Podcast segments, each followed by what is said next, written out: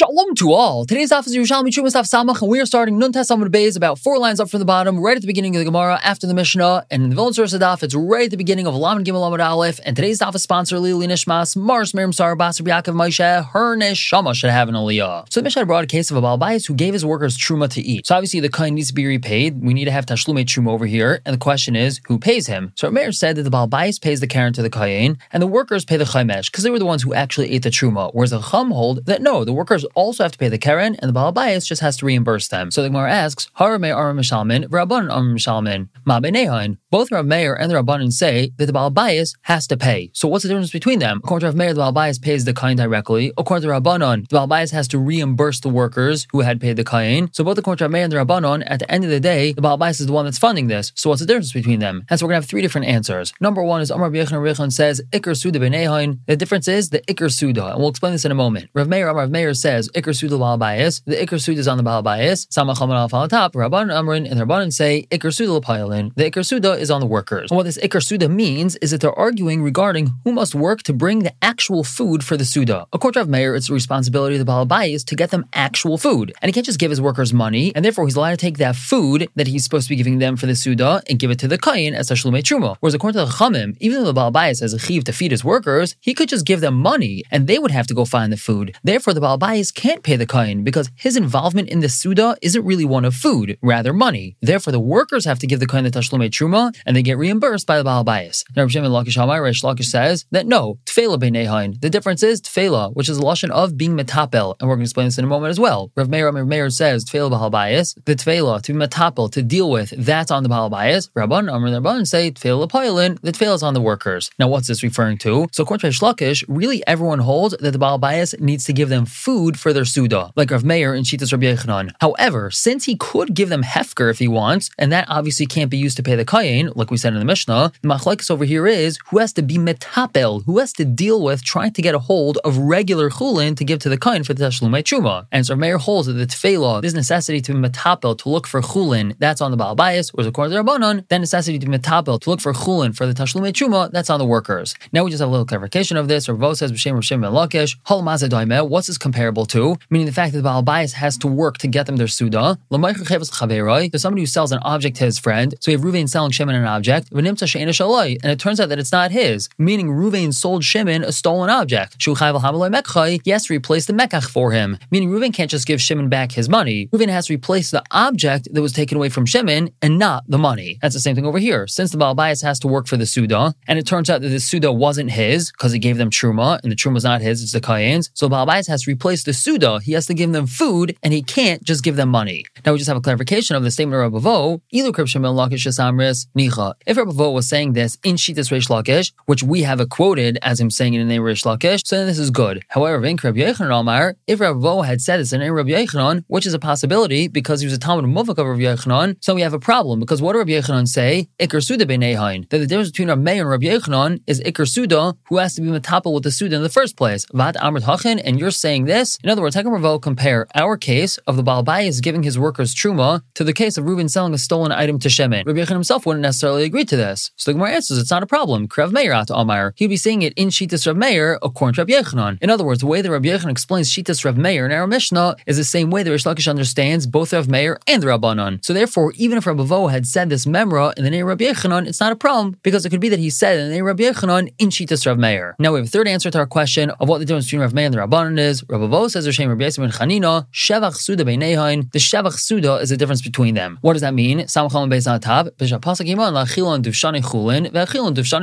We can refer to a case where he had stipulated with his workers that he's going to give them Duvshanim of Chulin, which is some sort of pastry fried in honey, and he ended up giving them these things. It's just that they were of Truma. And in a way, Rabbi Vo Rabbi Yisrael Chanina is telling us the most simple difference between the Rabban and Rav Meir. And this is really what we've been understanding all along. Once again, what does Rav Meir hold? That the Baal Bais himself pays the Kayin directly with Tashlume Truma, which again is just regular Chulin, which is converted into Truma. And the Rabban hold that no, the workers have to pay the the kain with food, and the Baal Bayis just reimburses them. So that's the nafkamina. According to Rav Meir, what does the Baal Bayis have to do right now? He has to take enough money out of his pocket to go buy chulin and give that chulin directly to the kain. Whereas according to the Rabbanin, the Baal Bayis doesn't have to take that much money out of his pocket right now because since the workers are the ones that are paying the chulin to the kain, and the Baal Bayis had already given them truma, so he only has to pay the difference between chulin and truma. We know that chulin's a little bit more expensive than truma, so he only has to take out that little difference from his pocket and reimburse the workers, and that's a simple difference between Rav Meir and the Rabbanin. Now the Gemara asks the following question: didn't they already eat this truma? And what's the question over here? So we had just compared this case to the scenario where Shimon bought an item from Ruvain which turned out to be stolen, and that Ruvain is chayv to replace the item, and he can't just return the money. And so the question right now is, how are these two comparable? In that case, the item was taken away from Shimon, so Ruvain has to replace it. But here, the food was already eaten by the workers, so Mechatesi, the Baal Bayis, needs to replace that food. It's more logical to say that the workers pay the kain and the Baal Bayis simply reimburses them. So the Gemara answers, Kamanda Amar Tavalim Nafshashal Adam. This is according to the Manda Amar that a person's soul is disgusted by Tevel, meaning when a person eats Tevel, we say that he didn't actually enjoy it because when he finds out that it's Tevel, he's disgusted by the fact that he ate something he wasn't allowed to. And therefore, it's the same thing over here. After they discover that they ate Truma that they weren't allowed to eat, their Nefesh is so disgusted by that, it's as if they never received any benefit. So it's just like that case that the item was taken away from Shimon and he doesn't have it anymore. Yes, even though the food physically is in their body, we consider it as if they didn't even eat this food and it's not in their body. And that's why the Baal Bias has to replace the food and not just give them money. I'm going to explain the next case I mentioned we had said, Gone of Truma's Hektish V'chulu, that if the fellow had stolen Truma, which was Hektish, so then he has to pay one Karen and two Chaimeshes. So now we explain this. Amr Rabbiana Rabbiana says, Let's dadin he masnisa. Our mission is really going let's dadin, meaning it's not saying that he actually has to pay two Chaimeshes. It just means that sometimes he has to pay a Chaimesh to Hektish, and sometimes he has to pay the Chaimesh to Truma. And when does he do this one, and when does he do that one? So here we have an explanation. Yesh by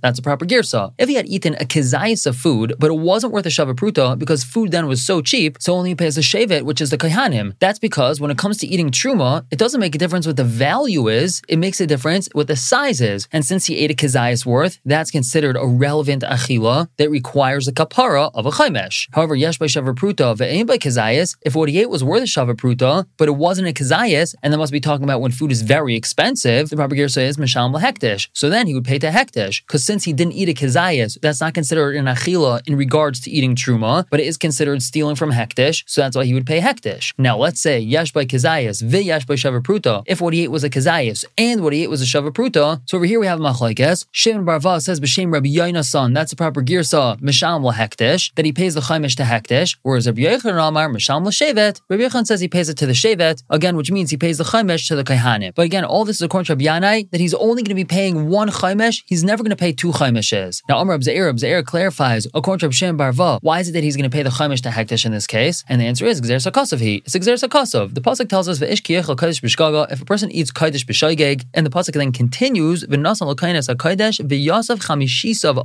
and so we focus on the fact that it says, and he adds the Chaimish onto it. And what do we learn from there? Wherever